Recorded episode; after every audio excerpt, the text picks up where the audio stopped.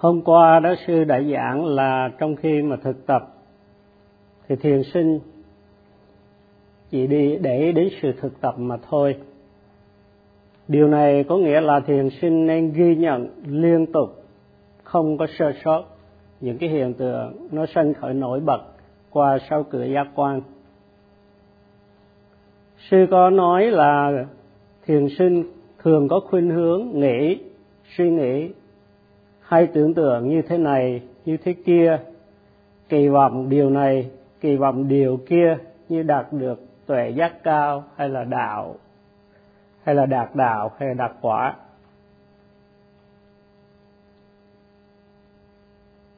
Hôm qua sư cũng có nói là thiền sinh mong ước à, chứng ngộ niết bàn tức là sự dừng nghỉ của danh sắc hôm nay sư sẽ giảng là thiền sinh.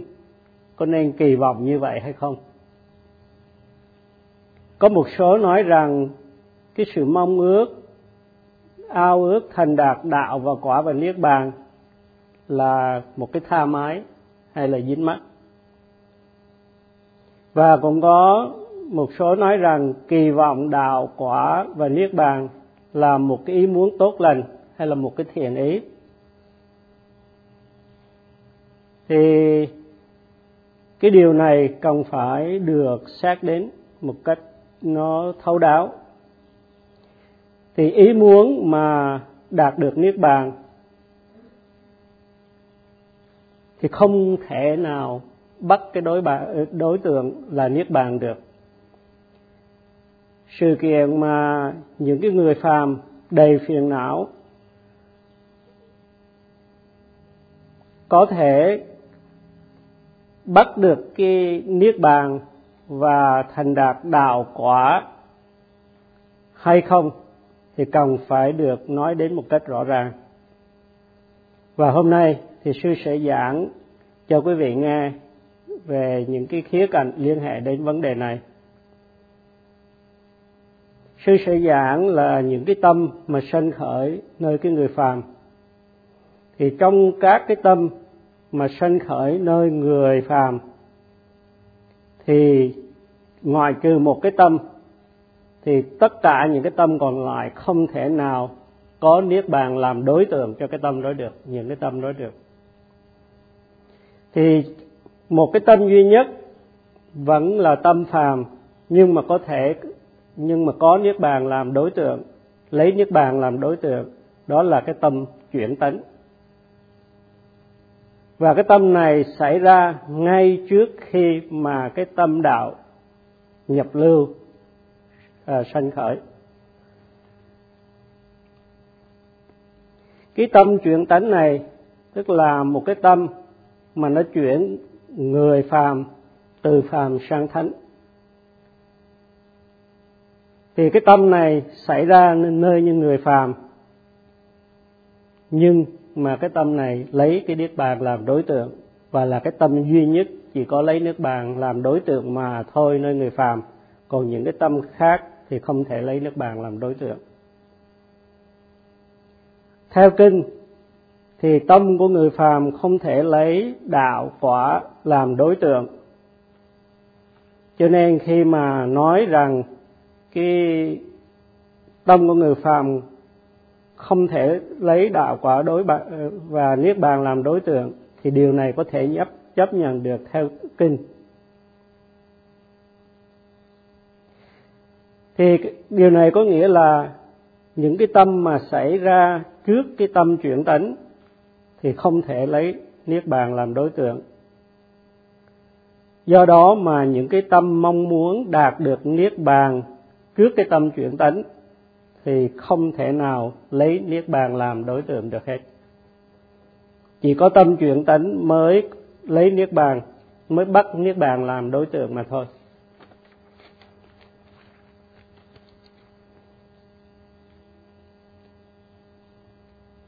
Cái đạo quả và niết bàn mà người phàm mong muốn được chứng đắc thì không phải là cái thực tại tuyệt đối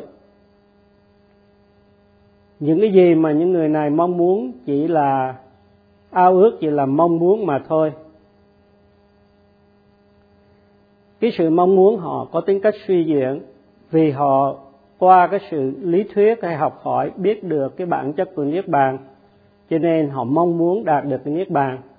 Và cái niết bàn mà họ mong muốn chỉ là một cái ý niệm, chứ không phải là niết bàn thật sự. Cho nên những cái gì mà họ mong muốn không phải là nước, niết bàn thật sự, mà chỉ là sự suy diễn về niết bàn.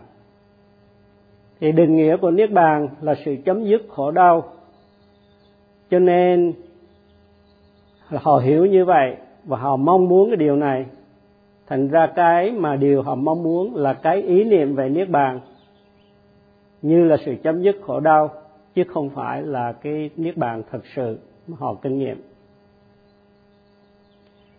do đó, niết bàn mà người phàm lấy làm đối tượng cho lòng tham muốn của mình chỉ là một cái ý niệm về niết bàn, chứ không phải là niết bàn thật sự khi một người chứng ngộ kinh nghiệm.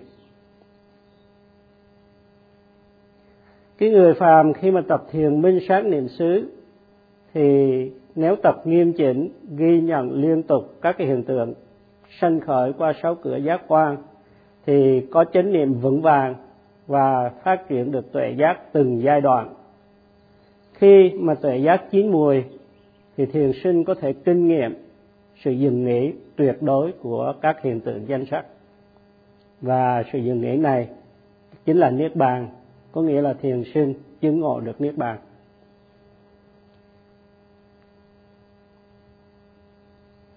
Cái luồng danh sắc nó trôi chảy liên tục nó ngược với cái sự dừng nghỉ của cái luồng danh sắc này.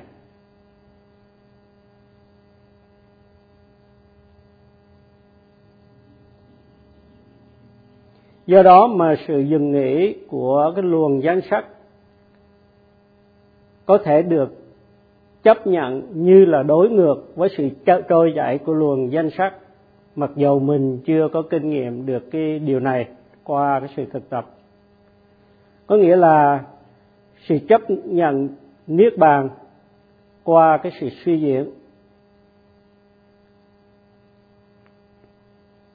Và với cái sự suy diễn và với cái sự học hỏi thì một người có thể suy luận ra niết bàn rất là yên bình.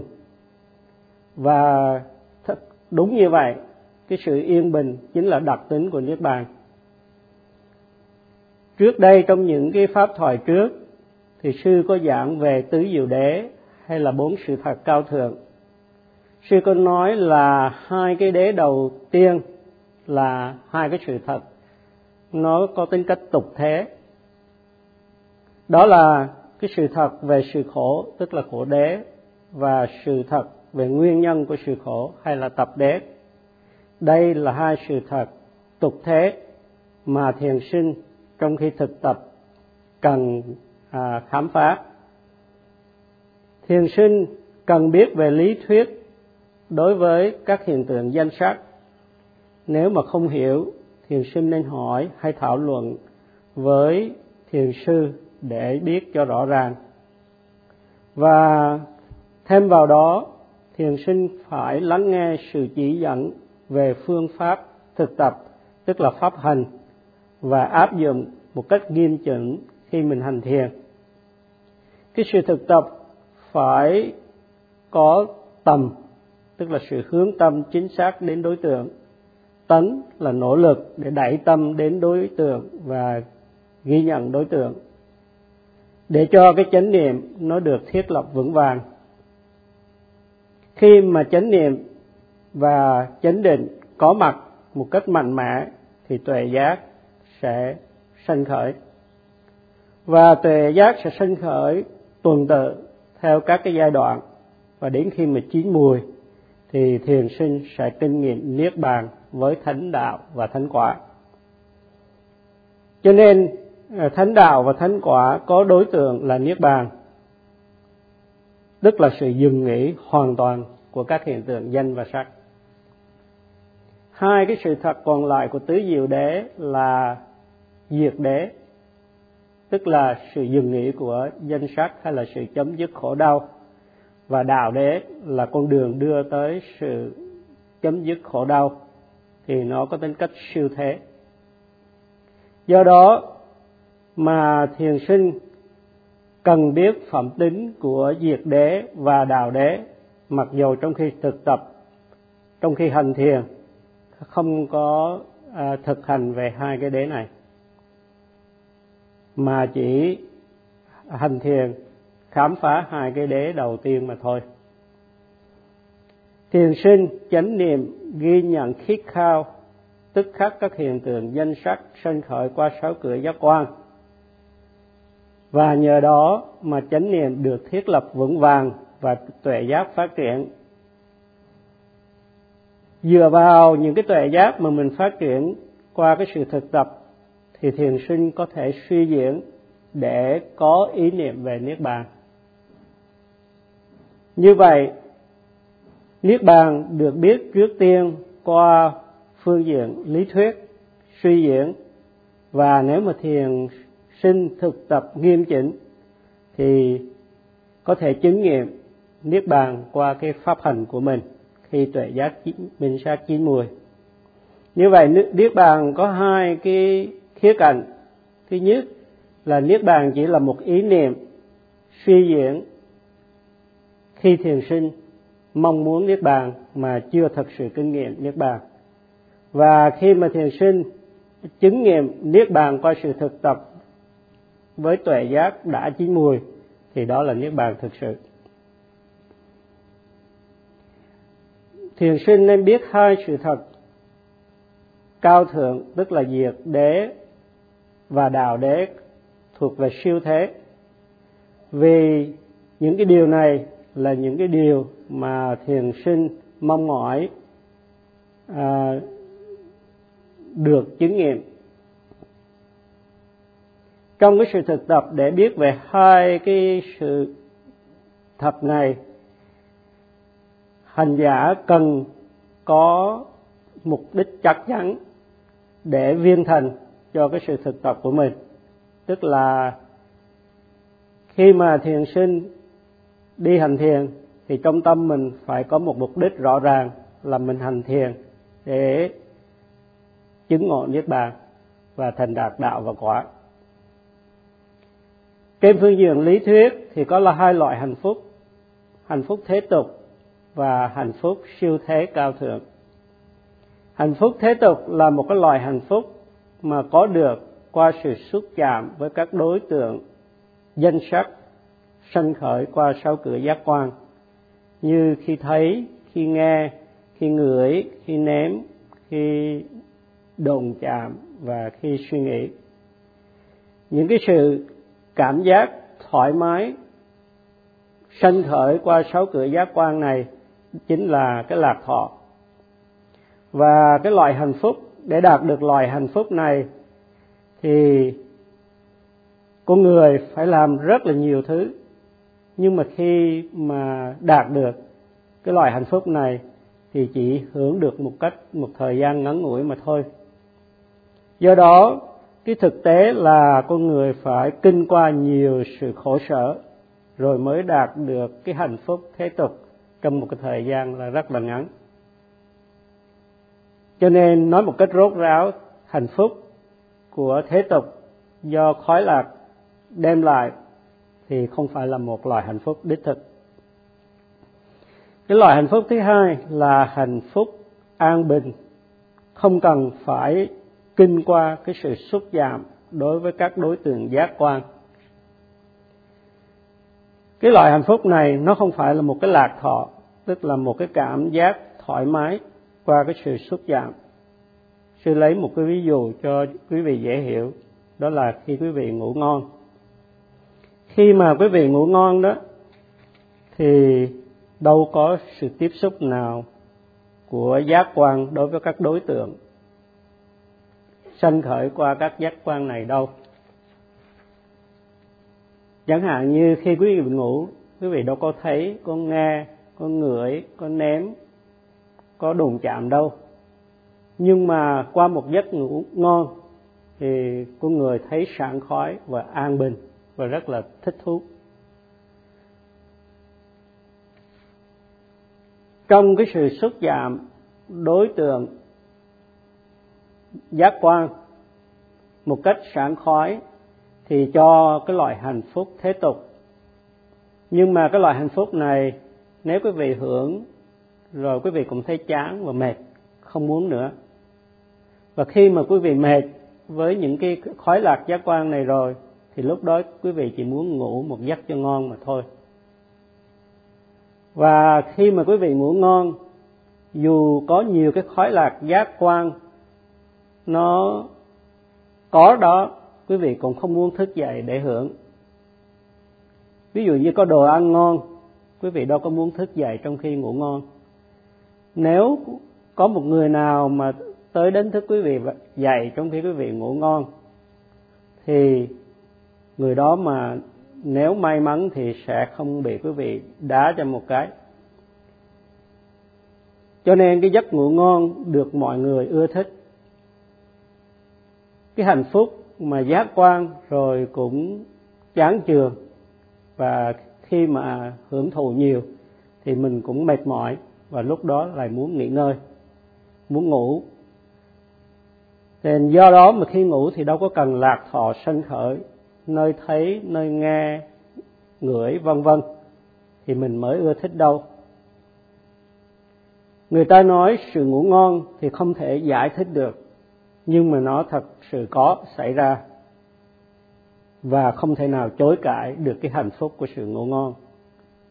Trong cái đời sống thế tục sự dừng nghỉ như ngủ ngon có thật và được mọi người ưa thích.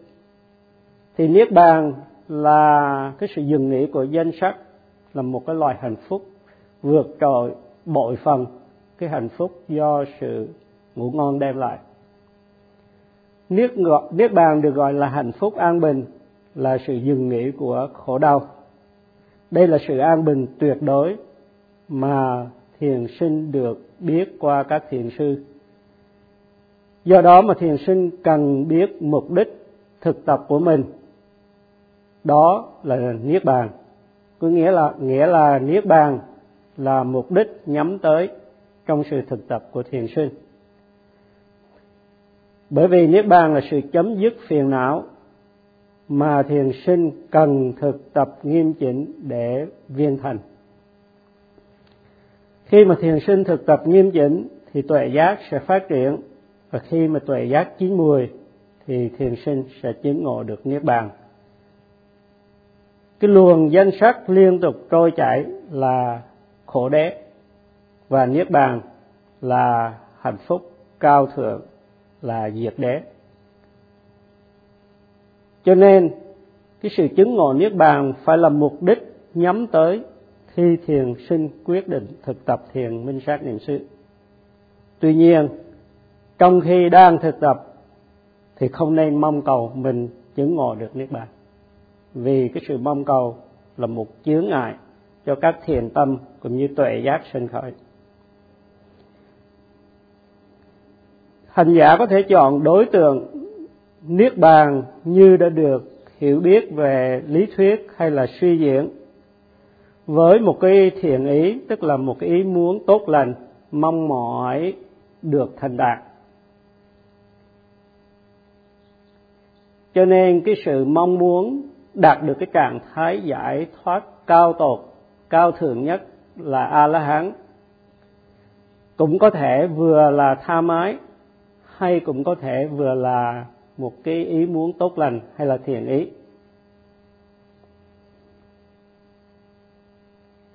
Niết bàn mà được mong cầu bởi người phàm, chỉ là ý niệm về niết bàn mà thôi, như đã được đức phật dạy cũng như được ghi lại trong chú giải và phụ chú giải. Người phàm có thể lấy ý niệm về niết bàn, về đạo quả, làm đối tượng, và đó chỉ là một ý niệm cho sự kỳ vọng do mục đích của mình chứ không phải là niết bàn thực sự.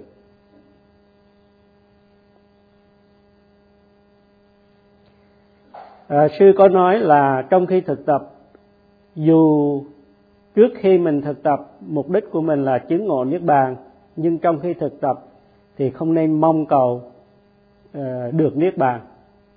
Bởi vì sự mong cầu là một chướng ngại nếu mà mình thực tập mà không có một cái mong cầu nào cả, thì mình sẽ phát triển được tuệ giác và tuần tự sẽ đạt được những tuệ giác cao. Trong khi thực tập, ngược lại, nếu mà mình dù đã tập tiến bộ, nhưng mình có một cái sự mong muốn vi tế để thành đạt niết bàn, thì cái sự mong muốn này sẽ trở thành một cái chướng ngại tâm sư lấy ví dụ là một chỗ mà có người ngồi rồi, thì người khác không thể đến ngồi được. Nếu trong tâm mình có mong cầu, thì đó là một chướng ngại. Nó chiếm chỗ cho tuệ giác sinh khởi. Do đó, mong cầu nó ngăn cản không cho sự phát triển của các tuệ giác. Do đó mà khi thực tập, thì thiền sinh không nên mong cầu một số thiền sinh có tâm định mạnh và có tuệ giác cao. Chỉ cần một cái sự mong cầu vi tế có mặt thì cũng sẽ làm suy giảm cái sự tiến bộ trong khi thực tập. Nếu mà điều này xảy ra thì thiền sinh sẽ thấy tiến bộ của mình nó giảm đi và nó có thể mất đi. Và thiền sinh trở nên chán nản. Để đối trị được cái cái cái vấn nạn này, thì thiền sinh phải nhớ kỹ là ghi nhận ngay tức khắc tất cả các hiện tượng danh sắc sân cởi một cách hiệu quả. Do đó mà nhiệm vụ duy nhất của thiền sinh là ghi nhận các đối tượng danh sắc ngay khi chúng vừa sân khởi qua sáu cửa giác quan mà thôi. Ngoài ra không có làm gì hết.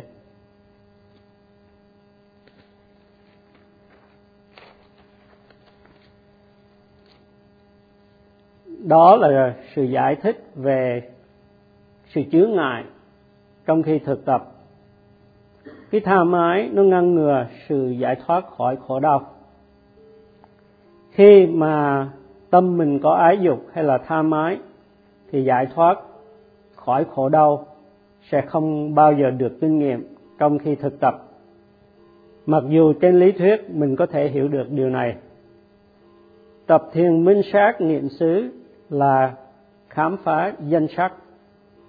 Những cái liên hệ nhân quả giữa các hiện tượng danh sắc, thấy đặc tính chung, vô thường, khổ và vô ngã của các hiện tượng này.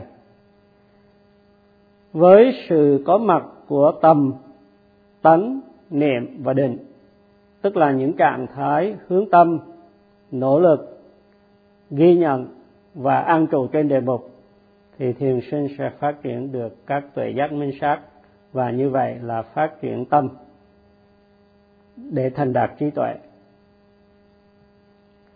Nếu mà tâm có ái dục thì sẽ không phát triển được tuệ giác, tức là sự giải thoát khỏi khổ đau. Đó chính là ý nghĩa của chướng ngại, ngăn cản không cho sự giải thoát khỏi khổ đau xảy ra. Chướng ngại tâm, che giấu và ngăn cản sự định tâm tốt lành và sự phát triển tuệ giác. Chúng làm ô nhiễm tâm. Chúng là chất đầu độc tâm. Khi bị ô nhiễm bởi chướng ngại, tâm không thể nào phát triển. Do đó, chướng ngại làm yếu tuệ giác hay ngăn ngừa tuệ giác sinh khởi cho nên khi mà một tâm bị chướng ngại, thì tâm sẽ trở nên vô dụng. Đó chính là cái câu nói, ô nhiễm tâm cản trở tất cả những điều thiền lành và tuệ giác sinh khởi. Cho nên chướng ô nhiễm tâm chính là những chướng ngại của sự thực hành. Có thể rất khó để mà lãnh hội hay hiểu thấu đáo cái sự kiện là tuệ giác giải thoát khỏi khổ đau. Nhưng đây là cái phương cách của các bậc trí tuệ. Do đó mà người trí nên tập thiền minh sát niệm xứ với mục đích là viên thành sự thực tập của mình. Ái dục không cho tuệ giác phát triển, cho nên gọi là chướng ngại. Vì thế thiền sinh nên ngăn ngừa ái dục sinh khởi bằng chánh niệm. Nếu ái dục xảy ra hãy dùng chánh niệm ghi nhận để dập tắt ngay lập tức và kịp thời. Khi mà có ái dục, có người đi tìm những cái đối tượng mà mình ưa thích, mà nếu không được thì sẽ sanh tâm mong cầu và nỗ lực tìm cách đạt cho được để hưởng những cái khói lạc giác quan do cái đối tượng đem lại và trong cái cách thế như vậy, họ chìm đắm, họ miệt mài trong cái vũng buồn khói lạc và họ bị đau khổ, bị hành hạ bởi chính cái ái dục của họ. Sư nói rằng, nếu trong cuộc đời mà quý vị gặp những cái khói lạc giác quan, thì chớ có nên tham đắm. Nhưng mà hãy nhớ, nhắc nhở mình rằng có một cái loại hạnh phúc an bình tuyệt đối, vượt trội, bội phần cái hạnh phúc của giác quan. Và đến đây thì sư mong mỏi các thiền sinh nên cố gắng thực tập một cách nghiêm chỉnh để thoát khỏi cái hấp lực của ái dục. Và sư sẽ tiếp vào ngày mai.